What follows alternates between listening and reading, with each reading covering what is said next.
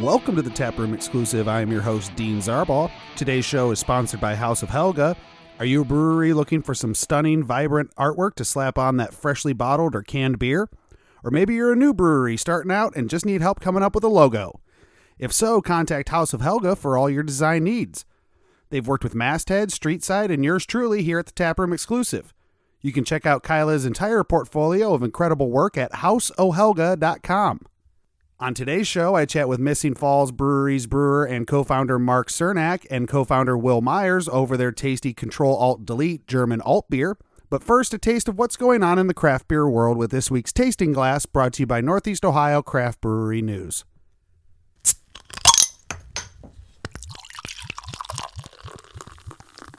Be sure to join me at Collision Bend on Wednesday, September 25th at 5 p.m. for the tapping of our collaboration small batch double IPA called the Taproom Exclusive. This double IPA will only be available at Collision Bend for a limited time, so don't miss out. Collision Bend is located at 1250 Old River Road in the East Bank of the Flats. Thank you to Luke and Ben for having me as a guest at the brewery and to help brew. I can't wait to drink it. Marc Bona of Cleveland.com just released an article of the 10 new breweries to check out in Greater Cleveland. Marc's list includes our current feature Missing Falls Brewery in Akron, Ohio, plus some past guests of the show like Bascule Brewery and Public House in Lorain, Ohio, and Bookhouse Brewing on West 25th Street in Ohio City.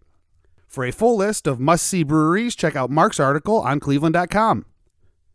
Brewdog's Canal Winchester Brewery and Hotel has been named by Men's Journal as one of the 10 most epic craft beer destinations in America.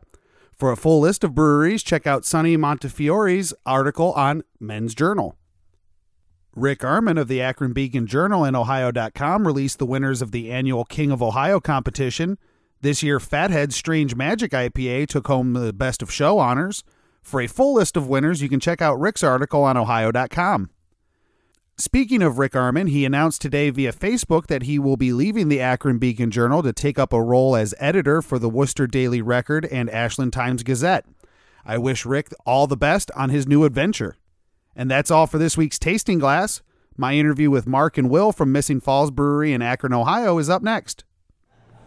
Welcome back to the Tap Room exclusive here at Missing Falls. I am Dean Zarbaugh. I'm here with Mark Cernak and Will Myers. Uh, we have moved on to the Control Alt Delete. This is an alt beer. Great name, by the way. Uh, you, every once in a while, you hear a name and you're like, "Wow, surprised that wasn't already taken," especially for that style. Yeah, yeah. Actually, with that name, that was the best I could think of.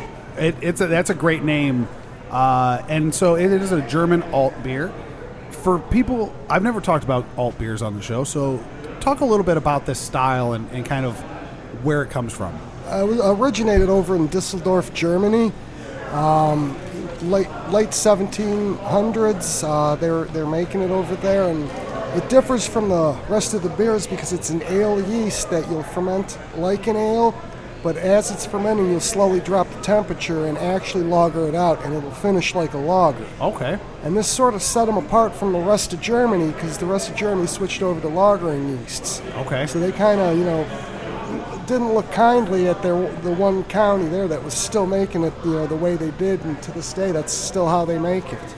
And what what does that differ? How did uh, what does that offer the beer differing in flavors as far as doing it this way You're, versus the? you're able to pull the flavors of an ale, but the uh, smooth finish of a lager Okay. on there. Because you'd actually, we actually lager this one out at about 35 degrees for about two and a half months, oh wow, and it, it just finishes out nicely. This is a really smooth beer. It's uh what five point five percent. Yeah, a little Really nice. Yeah, a little, a little heavy for the style it is. But you know what? We like to do things a little bigger here, Yeah, right? yeah, That's that's- that's and- Ohio. And, and honestly, that's just how it worked out. It wasn't. It wasn't aimed. It was aimed right around 4.9 to 5 percent. Came out a little bit more. It happens. You know, had, had Uh, a, a good mash day. my uh, my buddies at Franklin Brewing Company in Elyria, Ohio, they set out to do an ESB one day. Turned out to be an Imperial ESB. There you go. Uh, it just it was one of those things, and then they made that. That's now a, a beer that they make regularly. They do. It was a 1724 is what they call their regular one. They do a 1726. Yeah. And just opposite. Of, hey, you know what? It's just a little bit more beer. Sometimes magic happens. It absolutely. You never know. Uh, sometimes Uh, it, you may plan for one thing, it comes out a different, but it's still a really solid beer. Definitely, as long as you can duplicate that. So, for somebody who's looking at this on a menu and maybe is a little hesitant because they're not familiar with this style, Yeah. what would you tell them about this beer? Uh, I tell them it's a light brown ale. It's not like the sweet malty brown ales that actually was considered, you know, one of Germany's first brown ales there. And it was sort of like a session beer, so it was real light in alcohol, and they'll, you know, have three, four glasses of it.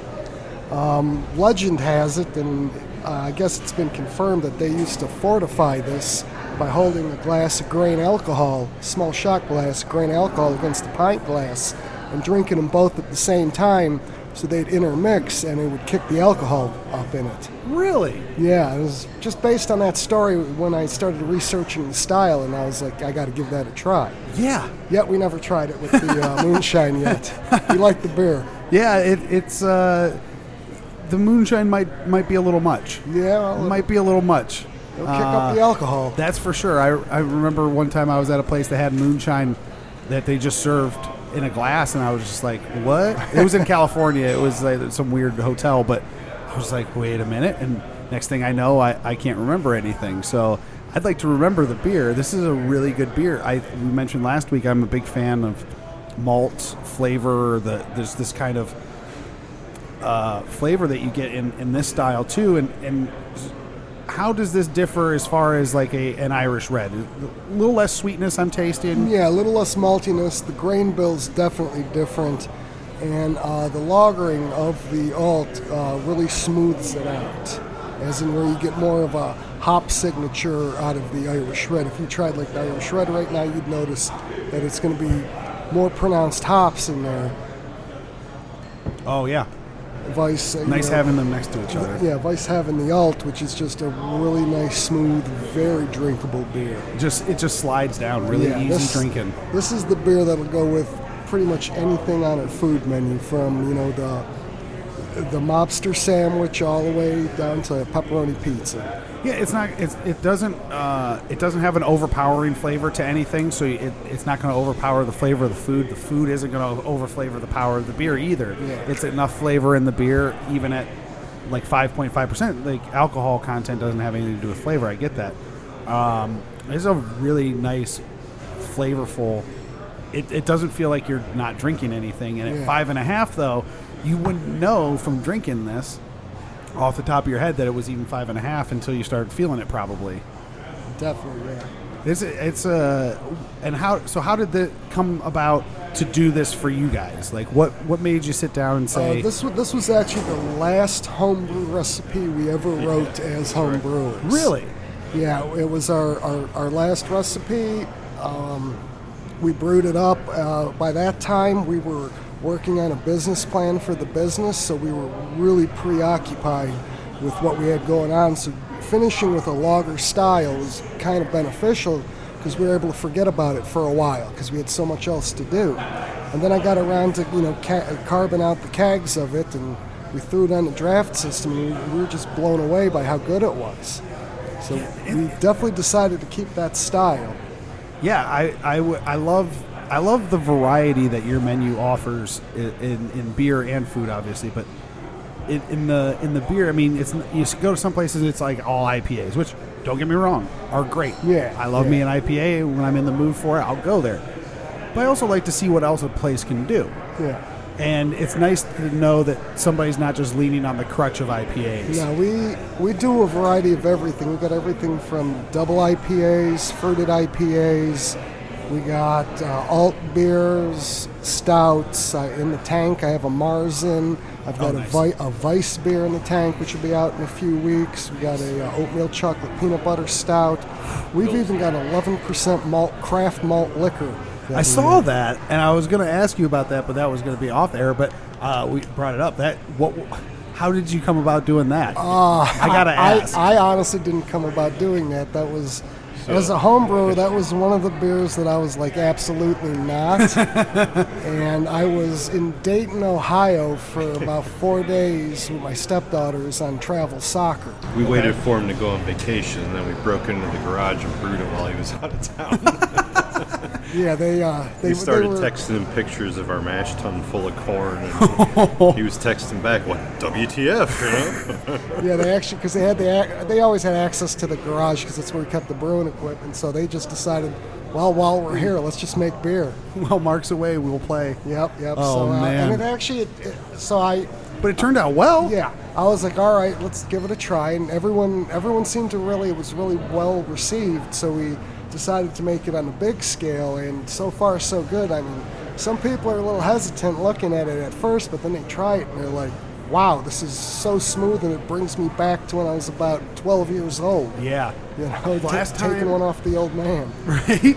Like the last time I saw anybody even mess with malt liquor, I think Founders did a Yeah. did a barrel aged malt liquor, and I was I was I was like, wow, a barrel aged malt liquor, that's got to be nuts, and it was it was nuts. Um, but you know, it's it, this isn't a barrel. That one isn't a barrel. No, so it, it, that's going to be a much more Yeah, it's um, balanced. a lot smoother. Yeah. Yeah, it, it's a malt liquor. That's- Yeah, It's absolutely. refreshing. It's, And- uh, dangerous. Yeah. You know, but sometimes that's the best, right? It, it hides that 11% well. You do not Like even- no heat. no heat, no burn, no smell. Yeah, it's um, it's definitely probably going to be a game day killer for somebody with the football season coming up. Oh yeah, that's gonna be that'll be interesting to see what happens with that. And then when the patio's open too, I mean that's gonna be a nice one to have out on, outside too. Like uh, and and same with the alt beer. Like this is coming, you're coming up on fall right now, and it's one of my favorite times of year. Um, this we're as of this recording we're August, but as of the release it's middle September, and it's it's getting to that time of year where this is what I want to have when I go outside, and Yeah, it's a little this is- crisper in the air.